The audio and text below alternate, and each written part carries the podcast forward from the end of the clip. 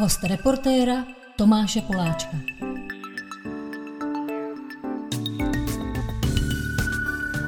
Dalším milým hostem reportéra u nás v Truhlářské ulici je moje kolegyně vlastně, novinářka, hlavně dokumentaristka teda, Říkám to správně? Ještě něco? Já, já vlastně, kdybych si sama měla dát škatuli, tak nevím přesně, jakou zvolím, ale nejblíž se cítím být novinářkou. Takže moje kolegyně Silvie Dymáková. Dobrý den. Dobrý den. Která před pár dny pustila do světa dokument o strašně zajímavé figurce, který se zvlášť na Pardubicku nebo v Pardubicích říkávalo Uh, krychlič. Mm-hmm, už, jsem to, už jsem to viděl, rovnou vám dám teda otázku. Sponzorem podcastu host reportéra je Glo, elektronické zařízení na zahřívaný tabák.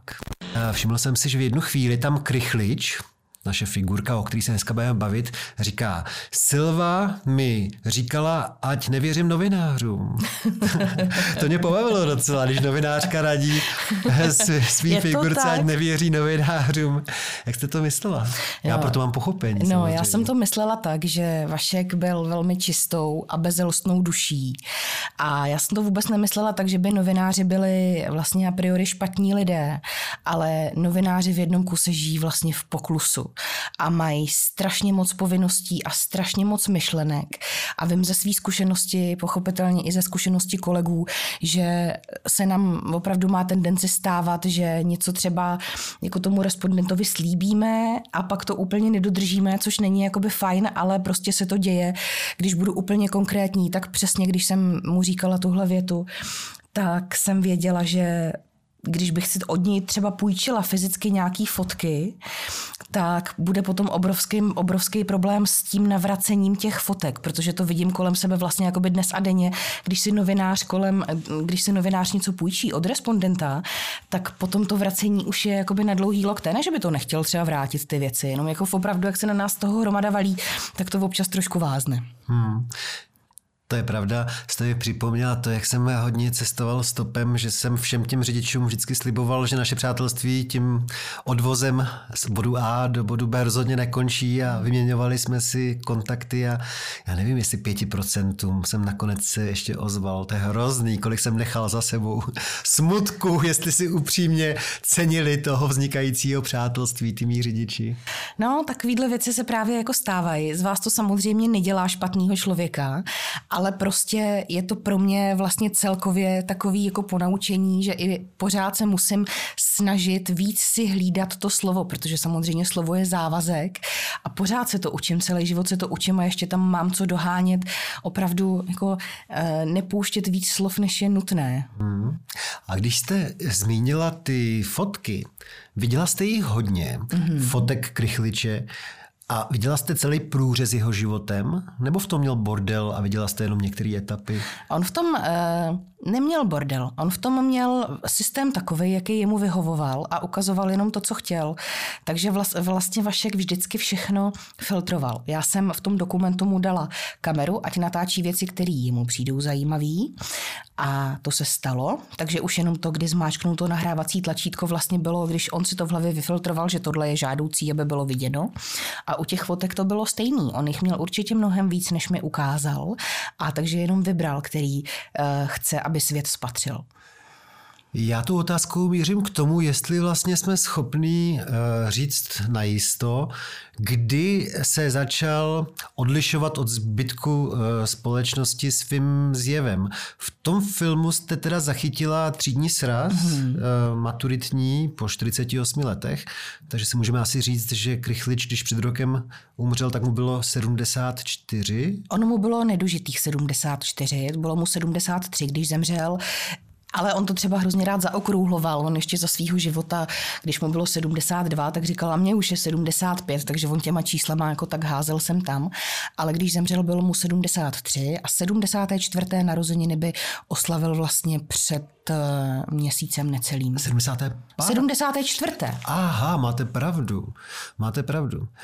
No jo, ale já se to ptám proto, že tam ti jeho spolužáci někdejší ze střední školy říkali, že už tehdy ještě neměl na hlavě krychly žádnou, mm-hmm. ale už tehdy evidentně výrazně dbal na svůj zevnějšek, každou přestávku tam někde honil nějaký účes asi tehdejším gelem eh, na záchodě. Mm-hmm. Takže... Tam jsou ty počátky, stoprocentně na gymnáziu se to začalo formovat, ale rozhodně to nebylo tak, že by si tam něco dolepoval na tu hlavu. To opravdu využíval jenom svých vlasů přírodních, ty si různě formoval, plácal si na to různý gely, laky, to ano. Takže na gymnáziu jsou kořeny toho, kdy se začínal odlišovat a hledal tu formu, jak vlastně chce vypadat. Ono by nám asi strašně pomohlo, kdyby mluvili jeho příbuzní v tom filmu, pokud mm. má nějaký sourozence třeba, ale v titulcích jsem si všiml věty, že oni odmítli v dokumentu vystoupit. Proč vlastně tak. nechtěli, pokud existují? Uh, existují samozřejmě je jeho sestra a ta má syna. To jsou vlastně dva jeho příbuzní, jediní. A jsou to velmi milí a hodní lidé zároveň se velmi bojí medializace, protože jak každá mince má dvě strany, tak pochopitelně pro nás, kdo stojíme venku, tak Krychlič pro nás byl třeba senzace nebo vlastně taková jako ikonická postava, někdo, kdo byl zajímavý, ale nikdo z nás Krychliče neměl v rodině. To znamená, že nikdo z nás si neumí představit, uh, jestli to třeba sebou neslo nějaké negativní věci, tak my je, my je neznáme. My vidíme jenom prostě jako wow, to je jako někdo, kdo je strašně zajímavý a pojďme ho jako poznat. Oni ho měli v rodině a všechno to, co s tím vlastně, mm, to, co s tím souvisí, takže vlastně jeho rodina nikdy tu medializaci neměla ráda. Já jsem s nimi byla v kontaktu a slíbila jsem jim, že opravdu je nebudu lámat, že je nebudu tlačit a prostě respektuju to. No, ale i z toho dokumentu se dá odhadnout, že ten případný život s ním by byl jako obtížný velmi, hmm. protože já nevím, já se nechci nikoho dotknout, ale je to asi jako s každým, kdo je jako extrémnější. Si myslím, že, a fakt jako, jak se říká, vůbec nic proti uh, gejům, ale jakože takový extrémnější gay, který je hodně zaměřený sám na sebe, hodně egocentrický mně připadá, jako jo, že 99% gayů jsou jakože zaměřený i na okolí, ale on strašně vnímal podle mě sám sebe, jak se má on a jak vypadá on a jak působí on, takhle jsem to trošku cítil vlastně možná. Já jsem v tom filmu vlastně na konci i říkala, eh, to je taková moje tam závěrečná řeč, že mě on jako osoba, i přesto, že jsem ho měla a mám obrovsky ráda, často strašně štval. A to bylo právě to sobectví a ta vysoká míra jeho egoismu, kdy jemu kolikrát bylo vlastně úplně jedno, jak se mám já, hmm. nebo jak se má někdo z jeho kamarádů a byl opravdu fokusovaný hlavně na to, jak vypadá, eh, jak on eh, se cítí, co zažil a jak oslnil. A já jsem to potřebovala pochopit, protože je velmi snadný někoho takhle jako šmahem odsoudit. Eh, já jsem to nechtěla udělat a chtěla jsem pochopit, co ho k tomu vedlo. A prostě dneska já jsem přesvědčená, že jak vlastně většina nějakých poruch a problémů souvisí s nějakým mm, disharmonickým dětstvím, takže tam to možná bylo vlastně jako podobně, že se mu nedostalo té lásky tolik, kolik by eh, si zasloužil, kolik by měl dostat, nebo jí třeba dostával, ale formou, kterou jako dítě nechápal. A tím pádem vlastně potom na sebe takhle strhával pozornost, volal halo, tady jsem a mějte mě rádi, třeba úplně křečovitě, třeba blbě, klidně, ale prostě jenom potřeboval tu lásku a nevěděl, jak jí k sobě přitáhnout. No a myslíte, že to má souvislost právě s tím, že vyrůstal v, nebo dospíval v 60. letech a tehdy ta homosexualita byla vnímaná teda těžce e, negativně ve společnosti, že tam bylo to jádro e, problému, že to třeba mohlo vadit i jeho rodině a tomu okolí? Myslím, že to jsou spojené nádoby právě proto jako opravdu respektuju eh, to, že jeho rodina nechce, protože on jim tím svým přístupem k životu vlastně opravdu přivodil do života spoustu negativních momentů a tlaků. On na sebe stáhnul tu pozornost. To vlastně na ně, jako na rodinu, si lidi ukazovali, jo, to jsou ty odkrychliče. V tom eh, nejvyhrocenějším období, vím, že se říkalo, eh, zabijeme kulhánka za pardubice krásnější, že mu opravdu spousta lidí nadávala, já nechci to tady říkat úplně na plnou pusu, ale vím, že velmi často se stávalo, že chodil po ulici a slyšel o sobě, že je zas buzerant a podobně, to se, to se dělo velmi často. A z toho důvodu vlastně jeho rodina to těžce nesla a čím méně vlastně byl Václav na očích, tím byli radši. Myslím si, že to chápu. Ale on nikdy neuhnul. I přesto, že vlastně to třeba bylo pro něj neskutečně těžký, lidi mu nadávali, několikrát eh, dostal nakládačku, to mi vyprávěl, eh, od různých lidí na různých místech. Ale i přesto všechno on nikdy nezešedivěl. Furt si držel ten svůj směr. Nezešedivil, to se nedá poznat, když na hlavě nosil příčesky, že jo? Jasně. A ještě k tomu těžce nagilovaný. Šáhala jste si do těch vlasů někdy? Bylo to úplně tvrdý? Šáhala jsem si na to, ne do toho, do toho se nedá šahnout. Právě. To je prostě... Ale to musí být tvrdý jako dost, ne? No vlastně. úplně nejvíc, úplně nejvíc dost. To vlastně nešlo ani sundat. To už nebyla paruka, to už byl součást, to už byla součást Krychličovy hlavy. A čím on si to tam jako přilepoval? Protože pokud to chápu správně, tak jde vlastně na jeho vlas vlasy, on si nalepil vlasy z nějaký mrkací pany. Nalepoval. Mimo jiné tak... z mrkací pany. Nebo třeba měl kamarádky různě v kadeřnictvích, takže když mu dali e, nějaký ostříhaný vlasy stranou do pytlíčku, on se proto šel a nalepil si to tam třeba já mám doma, když zemřel, tak jsem šla do jeho domu právě díky tomu, že mě tam uh, dědicové pustili a odnesla jsem si na památku uh, jedno nerozdělaný sekundový lepidlo a jeden nějaký kanagon, abych opravdu měla jako tam u sebe kousek toho, čím si tu hlavu lepil. Takže toto lepil jedno přes druhý a nikdy už to nesundával, to nešlo. To bylo prostě přilepený k hlavě. A ještě teda mě jste trošku překvapila s tím, že byly nějaký vyhrocený období, kdy měl spoustu nepřátel v Pardubicích, protože já jsem měl pocit, že to byla taková fakt figurka ve směs eh, vlastně oblíbená, nebo že naháněla třeba dětem strach, ale že dospělí si na ní zvykli. O jaký době to mluvíte? O 90. letech? Nebo kdy měl tyhle ty problémy, že, že spoustě lidem v Pardubicích vadil? Přesně, přesně tak. Takhle zhruba to období to bylo, ale vlastně čím se víc blížíme k současnosti, tak tím se mu žilo lehčeji, protože společnost mění svoji optiku, je taková jako otevřenější, tolerantnější. A teď na konci, v posledních třeba deseti letech, eh, vlastně on hrozně rád chodil mezi lidi, on se víc, víc se otevřel, protože ty negativní reakce de facto úplně na něj vymizely. A naopak on se začal stávat jako tím, s kým každý rád prohodil pár slov, už se tak nějak začalo vědět, že Krychlič když, ho oslovíte, takže vás nesežere, že vám neukousne hlavu a že je to opravdu neuvěřitelně sečtělej, vzdělaný chlap, se kterým je radost povídat. Takže myslím, že by se to otevíralo dál, ale toho on už se nedožije. No. Ale ty devadesátky to byly přesně.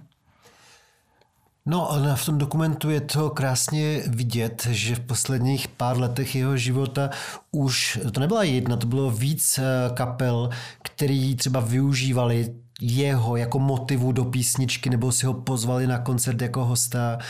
Eh, on si měl evidentně radost. Vzpomínám si na kapelu Dukla Vozovna třeba, která ho měla eh, na koncertě, zpívala o něm a on byl nadšený, úplně mu zářily oči, i když to bylo asi žánr, který on eh, neposlouchal. K tomu se možná chvilku dostaneme, jak on poslouchal žánr, ale tak poslouchal country, ale líbila se mu i dechovka určitě, jo, takový jo, jo. ty šlágry klasický, Přesně.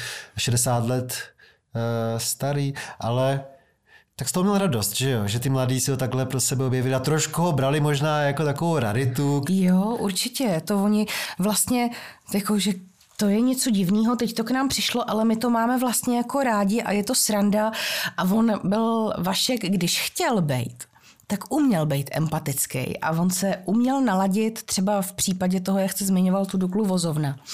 Tak eh, z těch záběrů je vidět, že on tam přišel a naladil se na tu energii těch lidí, kteří tam jsou a dal jim to, co oni chtěli a potřebovali.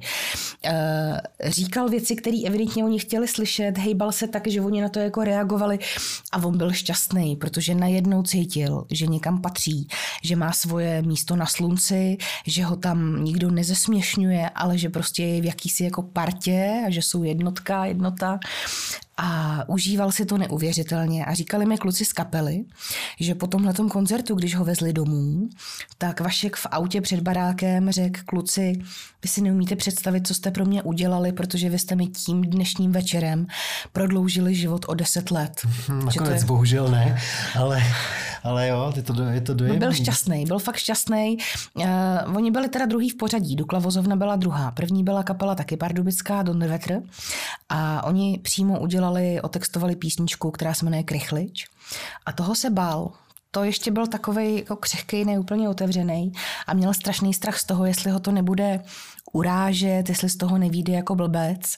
A pak si to poslech a byl nadšený a strašně se mu to líbilo, takže taky šel do toho žluťáku, do žlutého. Do žlutého psa, když se tam ta písnička hrála živě a uvedl si ji a vlastně se mu to taky ve finále líbilo. Takže začal zjišťovat, že ho lidi mají rádi, že na něj reagují dobře a byl z toho obrovsky šťastný. Hmm. No tohle je zajímavá věc. Já mám taky samozřejmě jako novinář strašně rád eh, originální figurky ale jak o tom vyprávíte, tak jsem si vzpomněl eh, jako takovou paralelu na mm, jazzového muzikanta Lace Dečiho, mm-hmm. který ho znám dobře. A já si často říkám, že vlastně Laco potřeboval být starý na to, aby se stal takhle populárním. Mm-hmm. Že prostě kdyby to dělal v 55, jak on má takový ten velmi svérázný, zajímavý vulgární ano. Eh, projev a takový drsný přístup k životu a takový drsný názory, tak vlastně v 55 letech by bylo strašně moc hejtrů, který by ho považovali za blázna, za debila, tak ale jak mu bylo 80 najednou, mm-hmm. tak 99% lidí se tomu směje a baví je to, protože ten věk už tam hraje jakoby nějakou roli a vlastně to kouzlo toho Laca zdvojnásobil a tak hezky ho, hezky ho nasvítil. Já ho sleduju, takže přesně vím, o čem mluvíte a vnímám to naprosto stejně. No. A k tomu mě napadá jedna věc, protože já jsem s Lacem strávil intenzivně 10 dnů a nahrával jsem to pořád, takže jsem dělal takovou vaši práci, že jo. Přivezl jsem si potom, nevím, třeba 50 hodin nahrávek. A vlastně jedna minuta z těch 50 hodin byla strašně zajímavá, protože já jsem odešel na záchod a nevypnul jsem ten diktafon omylem. Mm, A pak až v Praze po návratu z té Ameriky, kde jsem to dělal, jsem to celý poslouchal těch 50 hodin a zjistil jsem, že během té jedné minuty, kdy já tam nejsem, tak on se chová úplně jinak. Mm-hmm. Že najednou fakt vlastně ten Laco vyprávěl, ale celou dobu to bylo takový jako, že nebyla to úplně jeho přirozenost. Chtěl být strašně zábavný, chtěl být prostě atraktivní, zajímavý a najednou se na minutu nebyl a on si začal stěžovat na zuby nějak. Mm-hmm. A to byla úplná výjimka v rámci těch deseti dnů, co jsem tam strávil neuvěřitelný. Protože si říkal, to je taková pravda o něm najednou. Ani neví, že mi ji takhle řekl, protože netuší, že mm-hmm. jsem mhm. měl ten telefon. A najednou jsem tam slyšel fakt toho osmdesátníka. Mm-hmm.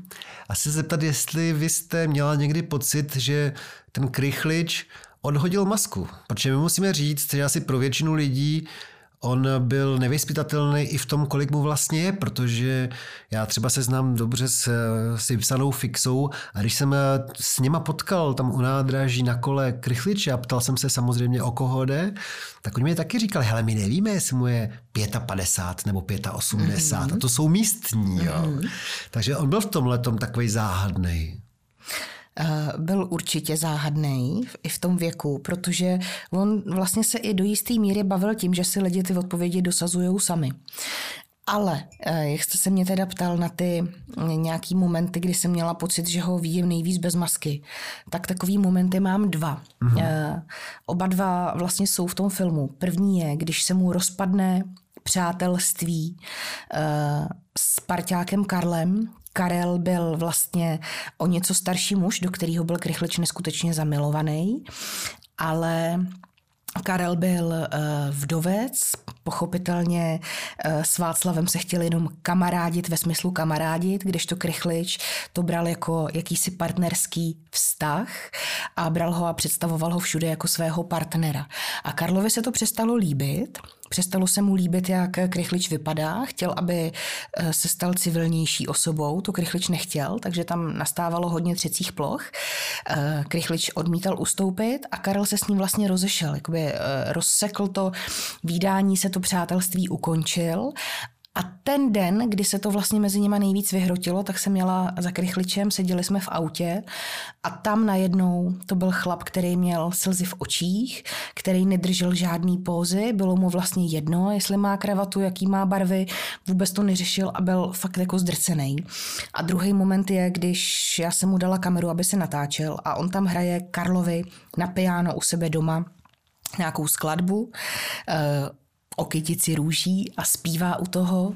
A tam je takový jeden moment, kdy mu to ani na potřetí nejde tak, jak si představoval. A on má v rukou a řekne, to jako nejde mi to. A teď prostě jenom předkloní tu hlavu a do toho je úplně ticho, jenom zakokrhá kohout.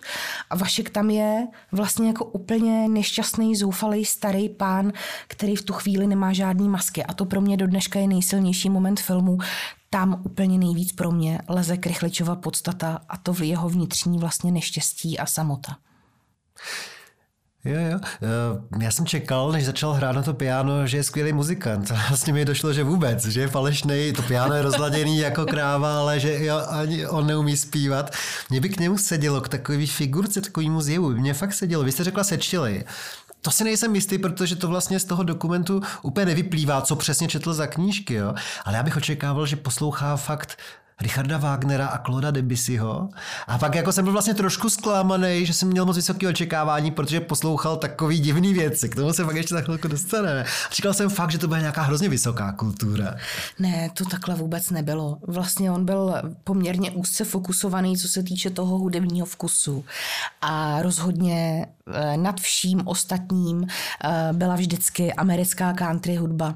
Vlastně jeho sbírka, která čítala nějakých, nevím přesně, 12 až 15 tisíc kusů desek, tak z 98% byly country americká country hudba a ten zbytek to byly nějaký prostě jako český desky. Hele, a měl ty desky v dobrém stavu, protože jo. my teda musíme říct, že s ním nemohlo být lehký výjít i z toho důvodu, že on evidentně měl doma extrémní bordel, asi na některých místech jenom, ale naprosto z objektivních důvodů, že vlastně žil spolu s, se zebřičkama a se slepicema a s kohoutama, mm-hmm. který mu lehli, eh, lezli až do, do postele. postele, kde si s ním lehli. Mm. Uh, takže tam nemohlo být ani objektivně pořádek. A tam spousta takových krabic, ale ty desky opravdu vypadaly, že má hezky hezky schovaný. Yeah. Takže jestli o ně pečoval, tak já se mm-hmm. chci mhm. dostat k tomu, že ty desky mohly mít mm, prostě obrovskou hodnotu, jako milionovou. Ne, to, to určitě nemají.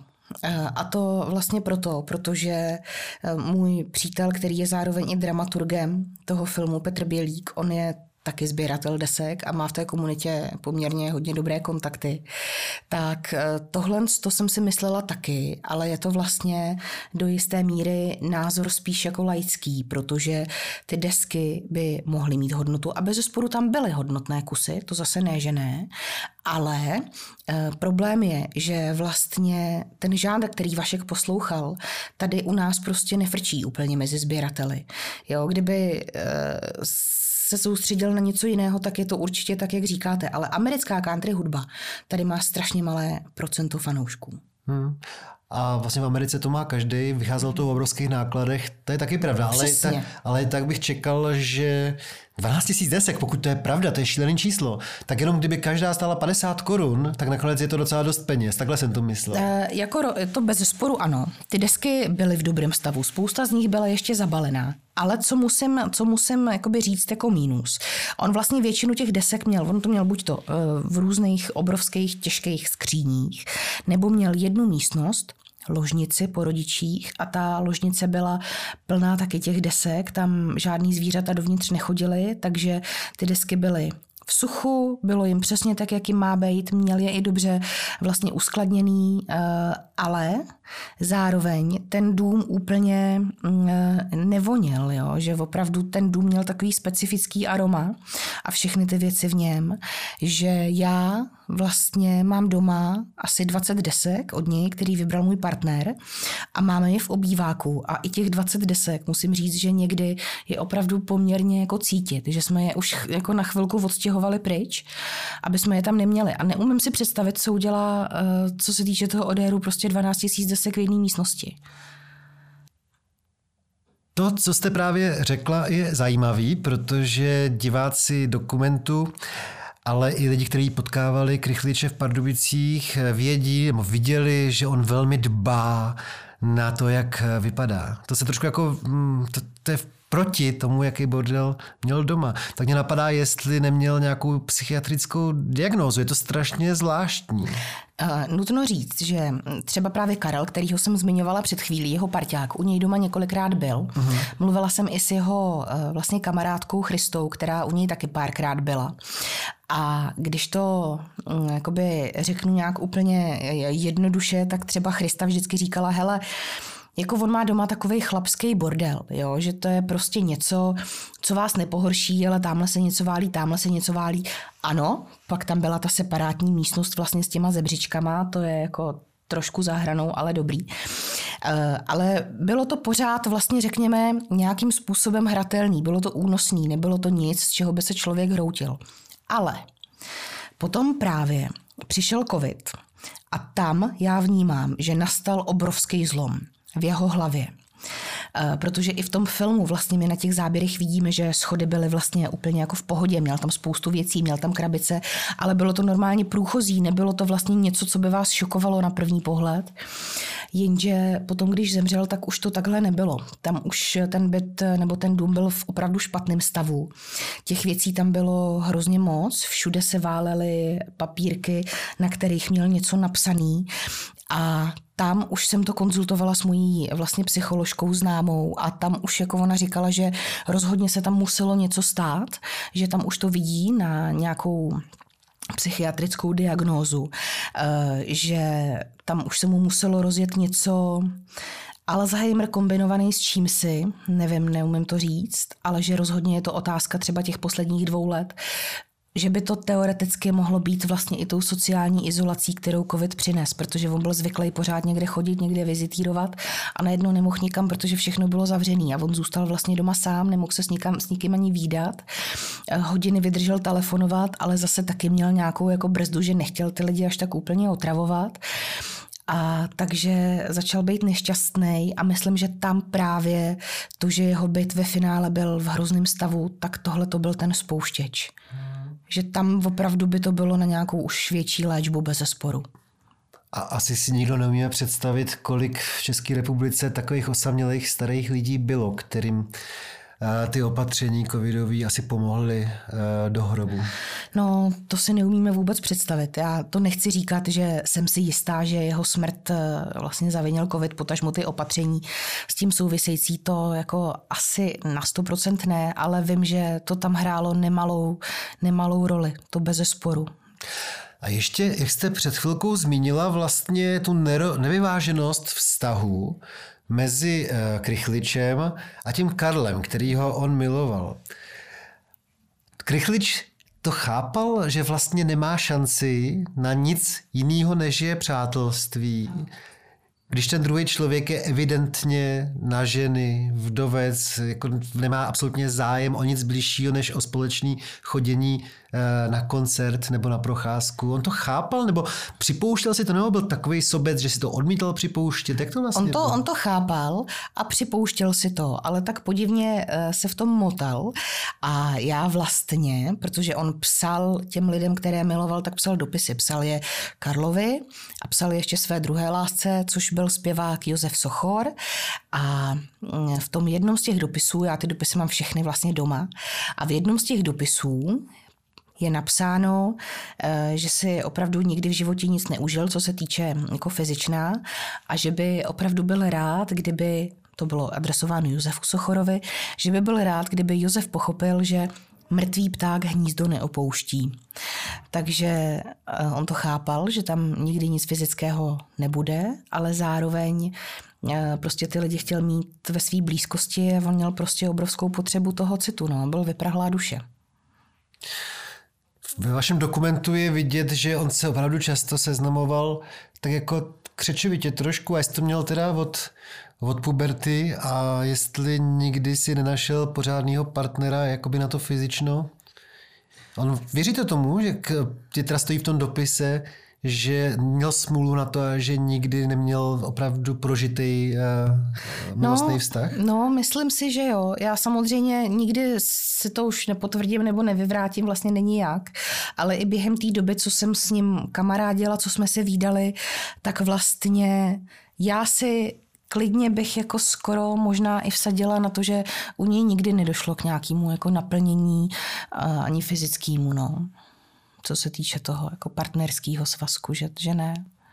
No a my tušíme, kdy on se pro Pardubice stal tou figurkou. Bylo to už v raném mládí nebo opravdu později, až někdy po té revoluci, když zestárl trošku? Já jsem se narodila v roce 82.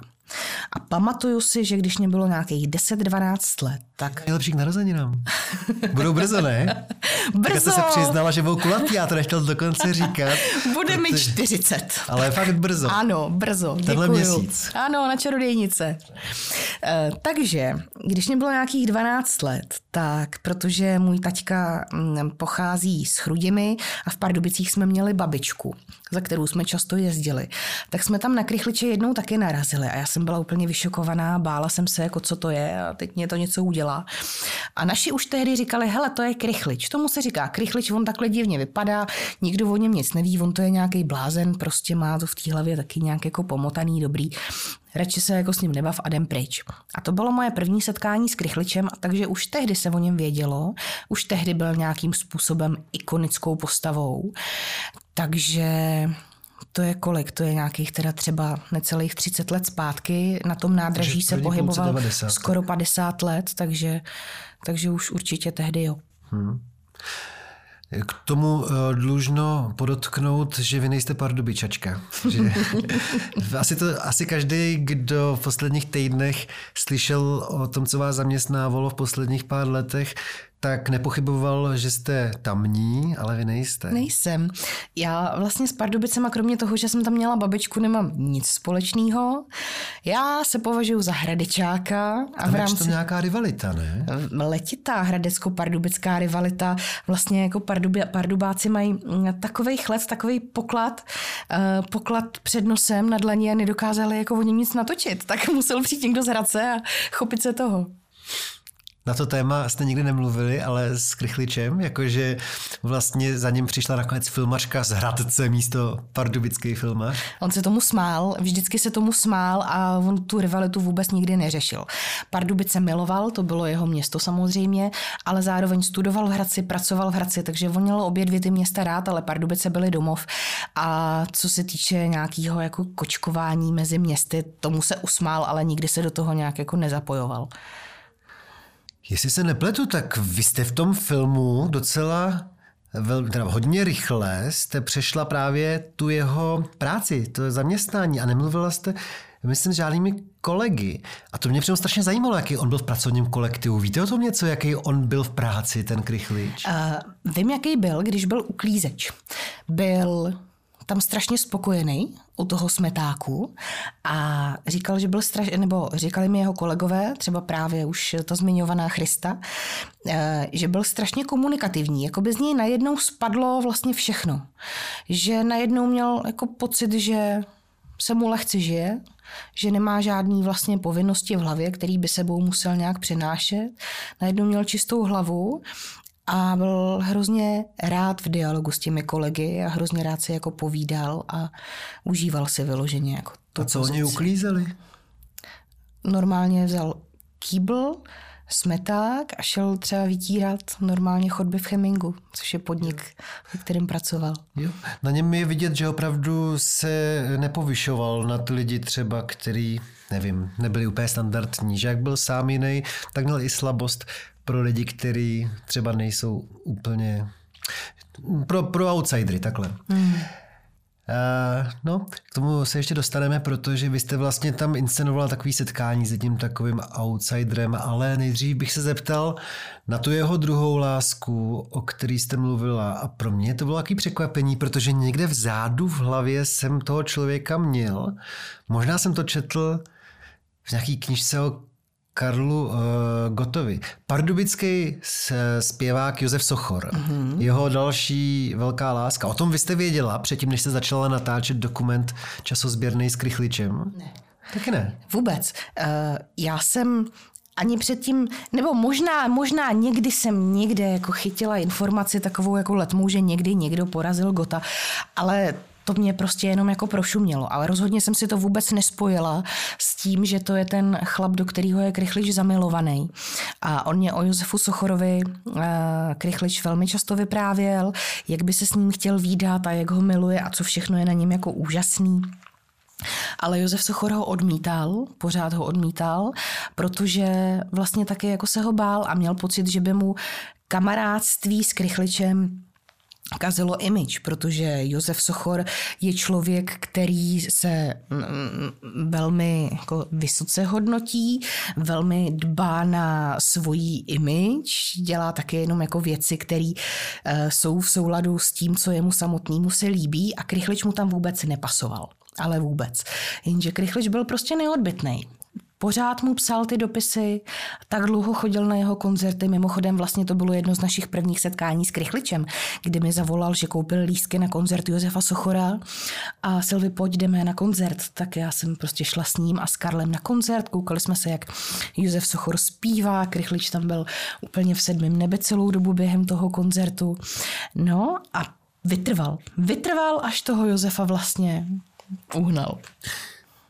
Ty záběry vlastně trochu připomínají váš předchozí velmi slavný dokument Šmejdi, e, protože to je asi taky taková akce pro eh, seniory, tady hlavně asi lokálně z Pardubického kraje. No, tak to trošku mě působilo, když mm. jsem mhm. viděl záběry z koncertu Josefa Sochora. No a tam, tam mám takový jako vtípeček, který je skrytý a zatím si ho nikdy nikdo nevšim, ale mám ho tam pro sebe.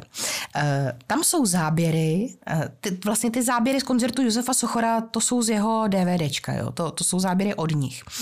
Ale my jsme natáčeli záběry před kulturákem v Pardubicích na Dukle a tam se sešla, sešlo vždycky jako hodně, několik desítek seniorů a tam mám jeden záběr, že tam jedna z těch babiček drží žlutý deštník a na tom deštníku je logo firmy Beck, což je vlastně ta předvádičková firma, která to tenkrát všechno tady s těma hrncema spunktovala, kterou jsme právě tenkrát honili ve filmu Šmejdi. A tak to jsem si tam dala jenom takový takový pojící záběr právě, takový jako skrytý vtípek pro sebe, aby se ten Beck a ti Šmejdi přenesli i do tohohle filmu, tak je to skrz tenhle záběr. Ale na naší práci je tohle kouzelný, ne? Jak se nám otevírají úplně nečekaný a nový e, světy. Já jenom díky vám teďka vím, že Josef Sochor je stále ve svých asi tak 85 letech velkým idolem. Hmm. Žen hlavně asi, ale hmm. i chlapů. Hmm. Nad 60.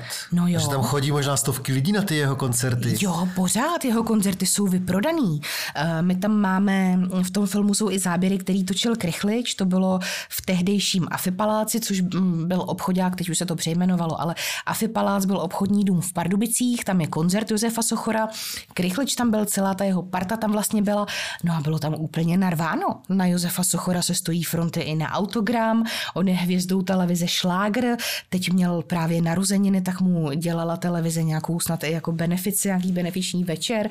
Takže myslím si, že možná my dva ani tu jeho slávu v té své cílové skupině, že to neumíme dozřít, že je slavnější, než si myslíme.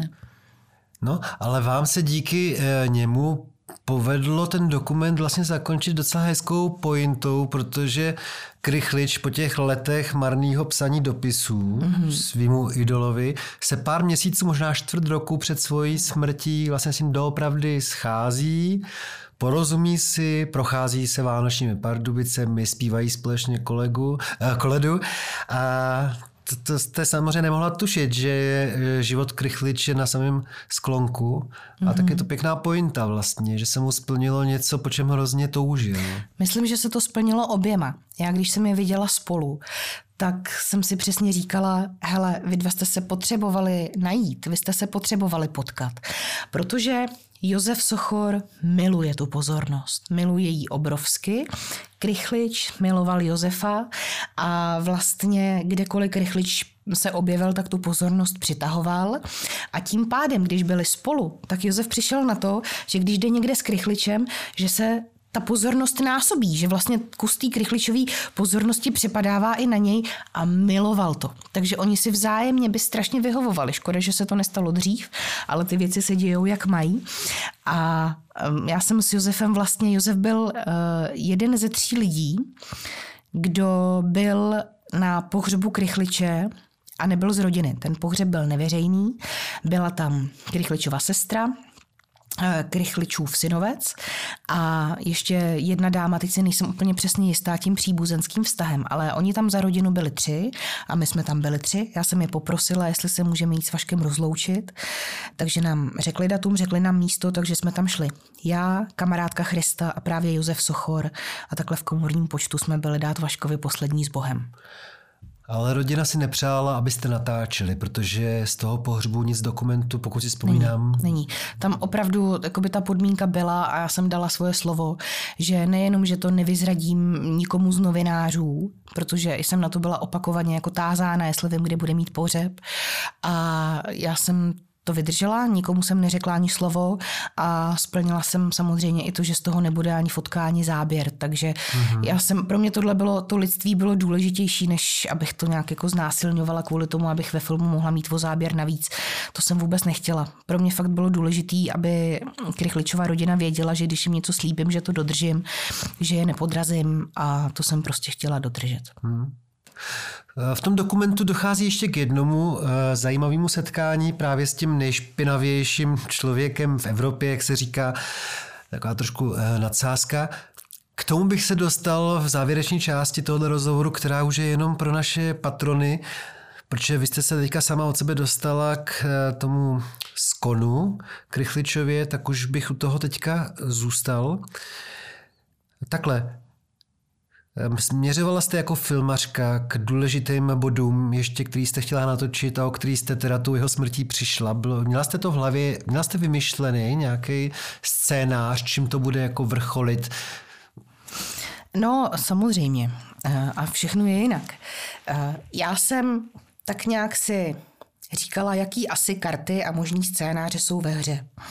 A nejpravděpodobnější konec se mi jevil, že se Krychlič s Josefem nikdy nedá dohromady a že Karel vzhledem ke svému pokročilému věku, dnes mu je 95 let, už to je neuvěřitelný, krásný, úctyhodný, takže vlastně Karel s největší pravděpodobností vlastně bude tím, kdo nás opustí vlastně první. A já jsem si říkala, budeme ještě točit, počkáme a prostě uvidíme a myslím si, že by bylo opravdu jako potom zajímavý sledovat Krychliče, jak prožívá ten odchod Karlův.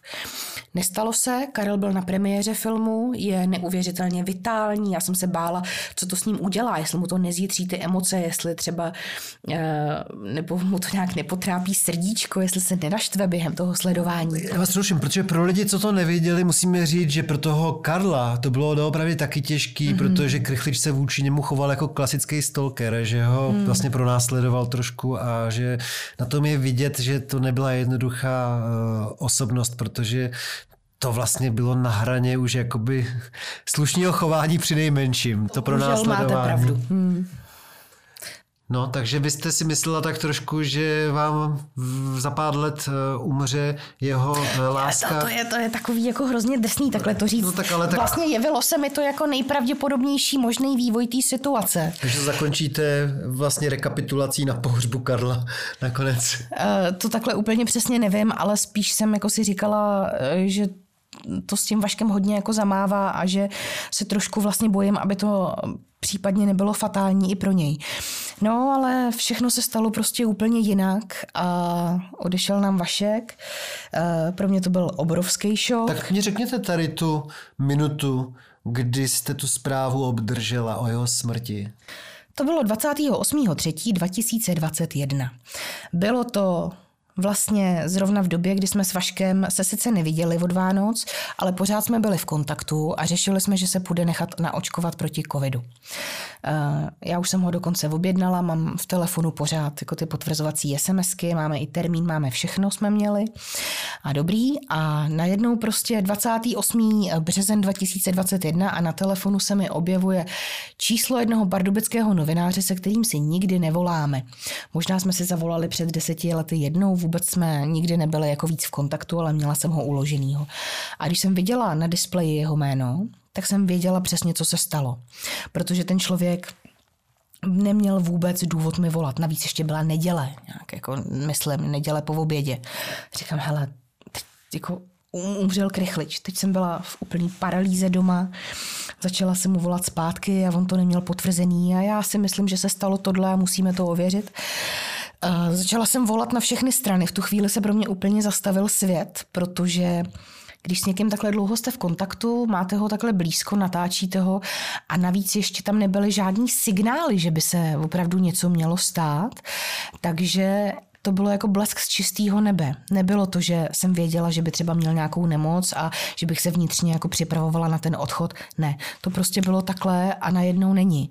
A navíc krychlič tady bylo vždycky. Sám jste to zmínil, že spousta lidí několika generací už jako děti ho pamatují a on je tady, on je vždycky na nádraží, on je nesmrtelný. A teď najednou ten nesmrtelný krychlič zemřel. Jak je to možný? To přece není možný. No, bylo to, bylo to hrozivý. Opravdu mě to rozložilo víc, než jsem si uměla vlastně představit. Zaskočilo mě to velmi. Probrečela jsem několik dní, no a potom se to ale přetavilo vlastně v to, že ať byl, jaký byl, a ať měl opravdu spoustu nedostatků, negativ osobnostních, eh, mám hromadu výhrad k němu, tak se to ale přetavilo vlastně v to, že ho mám pořád u sebe a je mi možná ještě blíž, než mi byl předtím. Eh, odpustila jsem mu vlastně ty věci, které mi vadily, protože kdo jsme bez chyby, nikdo. No a mám ho tak nějak pořád s sebou a vím, že on tak sleduje to moje počínání a mluví mi třeba i do filmu a je tady jako se mnou, beru to tak a už jsem, už vlastně si myslím, že se má dobře a jsem spokojená teď. Hmm. Je moc dobře, že jste to finále jeho života uh, zachytila. Vlastně mě jenom překvapilo možná, že jsem čekal, že on doopravdy bude ještě mít nějaký mnohem větší tajemství. Jo, že tam bude fakt něco takového dramatického. Ale třeba ho měl, mládí. třeba ho měl. Že jo, že měl tu masku. Uh, třeba ho měl, protože on vždycky říkal, a to byl i důvod, proč třeba se hrozně bránil tomu, že mi nikdy neukáže, jak se dělá vlasy a uh, jak se líčí, protože vždycky tvrdil, že člověk musí mít nějaký tajemství, protože kdyby ho neměl, tak ty druhý přestane zajímat. Díky čemu on vlastně přežil tu normalizaci, dejme tomu, bez problémů s eh, policajtama, protože on už asi před revolucí vypadal nestandardně a asi se moc netajil tím, že je gay. To si koleduje prostě o problémy, ale on nějaký problémy s policií nikdy neměl, ne? No, oni ho párkrát sebrali, hlavně vlastně, když jezdil na ilegální burzy sem do Prahy nakupovat eh, vinily, tak eh, ty kontakty s policií měl, říkal, že si myslí, že to bylo třeba tak jako asi pětkrát, šestkrát, ale vlastně vždycky to jako skončilo u toho, že eh, ty policajty vždycky zajímali lidi a ne desky a jemu byly zase lidi úplně jedno.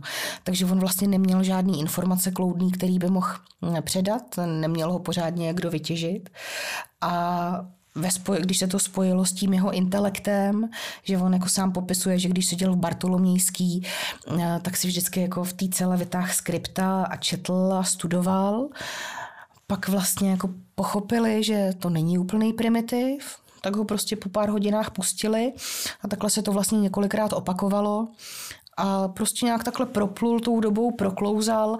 Zároveň pochopitelně on měl svůj vzhled zachycený i na občance takhle. Takže vlastně tam taky nebyl žádný rozpor. Takže ho někdo legitimoval, viděli krychliče na fotce, viděli krychliče v reálu. Aha, to je, to je teda divný, ale běžte. Je zajímavý, že mu to umožnili. Přesně, přesně, fotku. přesně tak.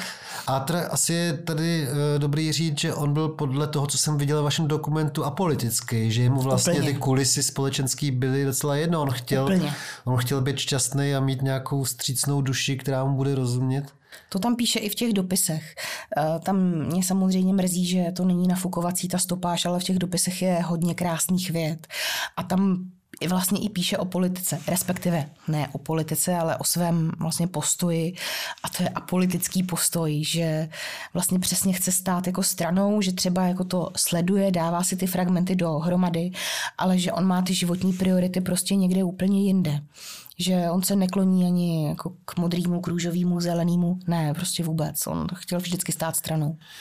No, je dobře, že jsi to zachytila. Já si myslím, že to ještě nekončí, že opravdu pardubičáci na něj budou vzpomínat dlouho a že nakonec se dočká nějakého svého pomníku, že ono to vypadá atraktivně takovýhle sochy, že nakonec nějaká socha tam vstát bude někde před nádražím. Předevčírem mi přišla zpráva od jednoho umělce, který by to chtěl udělat zadarmo a jenom bych chtěl právě, jestli bych mu dokázala pomoct s tím, aby to bylo někde umístěno legálně, tak eh, to s ním teďka ještě chci řešit a uvidíme, jak to dopadne. Jo, to dopadne si myslím. A že se lidi budou na tu sochu rádi dívat a takhle zůstane dlouho, desetiletí mezi námi krychlič. My jsme ho teda, jenom pardon, že do toho vstupuju, my jsme ho aspoň na Duben vrátili na nádraží tam, kam patří. My jsme si pronajali takový speciální jako reklamní prostor od českých drah. A vlastně máme na pardubickém nádraží v hale Krychliče v nadživotní velikosti. Jsou tam čtyři jeho třímetrové fotky a takže tam takhle jako zhlíží na tu halu a jedna z těch fotek je Krychlič na nádraží, takže vlastně je to Krychlič na nádraží, na nádraží a kouká se na to, jak to tam žije a je prostě zpátky doma v úvozovkách.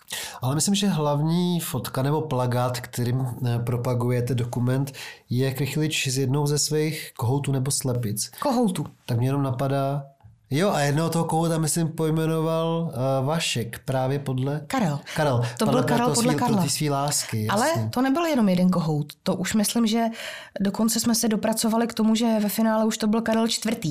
Karel čtvrtý, tak to je hezký. Že všichni, všichni jsou Karel. Tak jenom se chtěl zeptat, kdo si, jaký chudák si musel odníst všechno to ptactvo a drůbež eh, z jeho bytu po Vaško, teda po Krchličově smrti. Já nevím, kdo to konkrétně byl, ale vím, že vlastně to bylo první na řadě, co pozůstalí řešili. A vím, že jim hodně záleželo na tom, aby ta, aby slepice, eh, kohouti, zebřičky, vrabci, aby prostě opravdu to šlo do povolených rukou, aby se toho jen tak jako nějak narychlo nezbavili, hlavně ať je to pryč, ale ať je to opravdu někdo, kdo mm, těm zvířatům dá, co potřebují. Takže to vím, že byli spokojení, že se jim to podařilo udat opravdu dobře. A Krychlič vlastně odešel, zemřel eh, doma nebo ve špitále? Doma. On zemřel přímo ve své posteli. Uh, ono se neví úplně přesně jakoby to datum smrti, protože uh, jeho synovec ho nalezl až po několika dnech, jo, takže samozřejmě je nějaký datum smrti jako stanoveno, ale těžko přesně říct, jak vlastně dlouho tam ležel. Nebyly to týdny, samozřejmě to ne, ale jako dny, jo. Takže jako možná tam byly nějaký slepice a kohouti s ním v té v posteli třeba. Možný to je, možný to je, nevím, no. A uzavřeli to jakou diagnózu, nebo eh, co, co řekli, že je důvod úmrtí? Protože samozřejmě nikdo nenapíše, že to je izolace způsobená ne, ne, ne, covidovými opatřeními. Uh, já jsem se ještě vyloženě ptala, jestli třeba neměl covid, uh-huh. to prý ne, ale rozhodně to bylo srdeční selhání, že tam byla špatná průchodnost a vlastně srdce nefungovalo, jak mělo. A poslední slova, který vám řekl nebo napsal, jsou památný, jako nějaký jsou pro vás důležitý? Poslední slova uh, mám vlastně v SMSC a to je, že se strašně těší na očkování proti covidu. To je úplně vlastně to poslední, ale psaný. A to poslední, kdy jsme se viděli naživo, tak bylo před autobusovým nádražím v Pardubicích, seděli jsme v autě a tam mi řekl, že vlastně mu je bez Karla líp, ale že na něj nikdy nezapomene a že by opravdu si strašně přál, aby lidi věděli, že i když to měl třeba s rodičema někdy těžký, takže měl svoji maminku strašně rád. Hmm, to si myslím pamatuju i z závěru toho dokumentu něco takového. Nevím, jestli to byla přímo tahle scéna, nebo to řekl už předtím. Ale... No on to opakoval, on to vlastně, on mě to řekl do rozhovoru a pak mě tohle přímo už zopakoval, když jsme seděli jenom v autě a povídali jsme si, tak eh, vlastně i přesto, že tam uh, zaznělo i předtím od něj hodně nehezkých vět na adresu rodičů, tak ale vím, že to finále vlastně bylo takový, že ještě v tom autě vyslovil prozbu, že by jako hrozně si přál, aby fakt bylo znát, že i přes všechno, co se dělo, měl opravdu svoji maminku nade všechno rád. Hmm. No a ten pohřeb byl hezký, nebo jak se to dá říct o pohřbu, byl, byl něčím zajímavý ten pohřeb? Uh, no, takhle. Je to velmi zajímavé, že se na to ptáte, protože samozřejmě jsem to hodně řešila. Řeknu to asi tak. Uh, když bych ten pohřeb organizovala pro Vaška já, tak volím jiný scénář, jinou hudbu a jiné květiny, protože si troufám říct, že bych to trefila víc do jeho vkusu. Co mu tam zahrálo za muziku? Oni se strašně snažili, aby to opravdu bylo něco z toho, co měl rád, ale tím, že ty vztahy nebyly úplně harmonický, tak tak tam něco pustili. Eh, byla to americká country hudba nějaká, ale vím, že jsme si i s Josefem Sochorem říkali, že ty, že ten výběr těch písniček by měl být jiný, no, že to úplně nekorespondovalo s jeho aktuálním hudebním vkusem, protože vím, že mm, tam hrálo něco, co měl rád třeba, já nevím, když mu bylo jako 20, což vůbec neříkám, že je špatně, ale všechno se vyvíjí, i hudební vkus se vyvíjí a teď už měl jako jiný hudební favority a to už se k té rodině úplně nedostalo, takže tam hrálo něco jiného, než by možná si on přál. A proč tam nezaspíval Josef Sochor? No to mě doteď vůbec nenapadlo. Vidíte. No a myslím, že něco takového nenapadlo ani rodinu, ale, ale pravdou je, že kdyby tam zaspíval, tak jo, to by byl šťastný. To by byl Vašek šťastný. Ale Kitky, ty by potřeboval dostat nějaký fakt podle mě jako trošku extravagantní, ne? Fakt No ideálně nějaký kýčovitý umělý. To by, to by se mu líbilo barevný kytky. Tohle je zajímavý, ten rozporek říkáme, že byl sečtělý a tak dále a zároveň evidentně to byl kýčař dost. Velmi.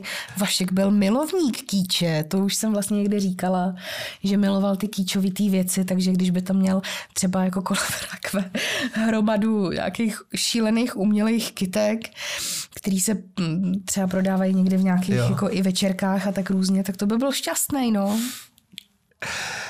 Tak a na závěr tady té veřejné části mi ještě teda řekněte, protože on to není úplně jednoduchý uh, s tou možností na dokument se kouknout. On není zatím v kinech. Mm-hmm.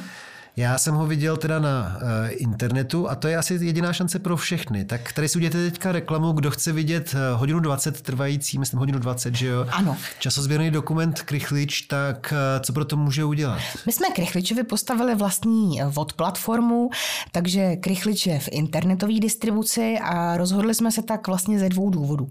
Jednak proto, že jsem tam pořád cítila vlastně takovou tu povinnost respektovat jeho filozofii, kdy říká, já nechtěl zapadnout jako ty ostatní a říkala jsem si, ty to by bylo super, kdyby jsme mu vytvořili nějaký vlastně jako prostor, i když to ekonomicky není úplně nejlepší cesta, tak jsme se do toho prostě pustili, sehnali jsme na to finance, aby mu programátoři mohli postavit vlastní od platformu. Takže na platformě krychlič.online je ten film k vidění za 59 korun. No a proč jsme se rozhodli, že nepůjdeme do kin? My vlastně jsme nedokázali nedokázali a pořádně ani nedokážeme doteď říct, do jaký míry by třeba někdo v Ostravě nebo v Karlových Varech chtěl jít do kina na pardubickou postavičku. Takže já si jsem vědomá toho, že je to hlavně lokální, regionální záležitost, takže proto jsme volili tuhle cestu s tím, že ale eh, řekli jsme, že uděláme pár regionálních projekcí s besedama, to vlastně třeba teď zrovna řeším od rána, ale jinak ta internetová cesta i vzhledem k tomu, že jsme v době covidové, tak je to taková prostě nejistější cesta k filmu na pár, klichnu, na, pár, ne, na, na pár kliknutí je krychliš doma. Hmm. A hrozí vám, že to nějak zaučíte finančně, nebo kdo vlastně do toho dal peníze? Já jsem do toho dala peníze. Takže lidi by si to měli stáhnout, měli by si to pustit. No to by si samozřejmě měli. Kolik protože... potřebujete, aby lidi si to pustilo? Uh, ono je to to není úplně takhle jako jednoduchý. My jsme vlastně celou tu platformu a tu stavbu té platformy financovali z dotací od Pardubického kraje a od magistrátu Pardubice. Takže ta nejdražší část, ta nejdražší část, ta je zafinancovaná a jinak samozřejmě eh, většina peněz, které byly další, tak to byly z vlastního rodinného rozpočtu. Já jsem do toho dala asi 300 tisíc do toho filmu a ještě jsme vlastně vybrali na dokončení 109 tisíc na Doniu, takže to nám taky samozřejmě velmi pomohlo. A takže uvidíme, co to teď udělá. Potřebovali bychom ještě, aby se to pustilo, tak počkejte, já se to snažím teď rychle spočítat. Uh, myslím, že ještě když jako 2-3 tisíce si to pustí, 2-3 tisíce lidí, tak to bude v pohodě. No, tak když to pustí všichni posluchači podcastu, tak už budete z nejhoršího z nejhoršího venku. A já vám ještě jednu takovou věc zajímavou jsem si vzpomněla. Tím, že já vlastně jsem měla velmi uh, omezený vidění, co se týče toho krychliče a vnímání té postavy. Já třeba jsem, uh, jak jsem žil z Hradce Králové a z těch východních Čech, tak jsem prostě žila ve světě, kde krychliče každý zná. A můj muž, Petr, on je Pražák a on mě vlastně sundal klapky z těch očí, když mě přivedl na myšlenku, že to není pravda, že krychliče každý zná, že právě třeba je i Praha a tam krychliče moc lidí nezná. Takže on mě rozšiřoval tu optiku a vlastně s tím jsme potom přistupovali i k tomu dokončení toho filmu, aby bylo úplně každému jasný, kdo krychliče, aby tam byl představený, proč je důležitý, proč se o něm točí. Takže on mě do toho mluvil dramaturgicky, můj muž takhle a dopadlo to vlastně tak, jak to dopadlo. A i když jsme se trošku hádali na cestě, tak teď jsem za to ráda. Hmm. Ne, já jsem to netušil.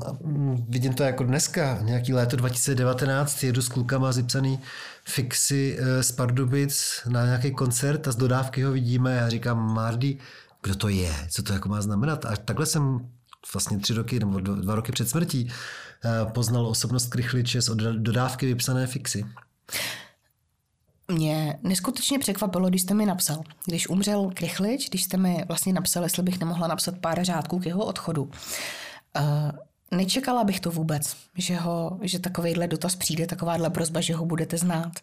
Vlastně jsem si sama pro sebe vysvětlila, že asi musíte být někde jako teda z regionu. Ne, je taková náhoda, že se znám s tou vypsanou fixou. A samozřejmě je to tím, že miluju uh, figurky a snažím se tak desetkrát do roka nějakou uh, figurku dostat do časopisu, takže jsme měli svatýho Vincenta a podobný lidi. Jako, mm. Myslím, že moc takových časopisů u nás není, který by měl rozhovor se svatým Vincentem za poslední dlouhý, dlouhý léta. No. Tak to je taková moje, uh, moje radost na té na tý novinařině. Já vám moc krát poděkuju, ale ještě vás nepropustím, protože dáme si ještě chvilku pro naše patrony, který nám pomáhají na Patreonu. Silvě, děkuji moc. Já děkuji za pozvání.